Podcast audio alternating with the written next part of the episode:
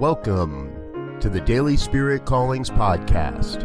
I'm your host, Robert Brzezinski, and I invite you to join me every day as we explore an affirmation, inspiration, and call to action for your life this day.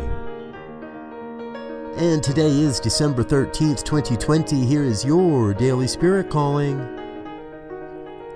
I am fully committed to love serve, and remember the truth of my being.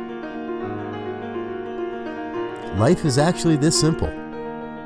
You have come to the planet that, at this time to love, serve, and remember the truth that all life is a perfect expression of God's life.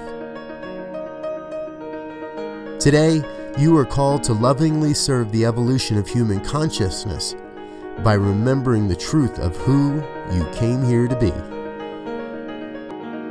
Thank you for listening to Daily Spirit Callings. If you found value in this program, please share it with your friends. Learn more about Spirit Evolving Ministries at spiritevolving.com.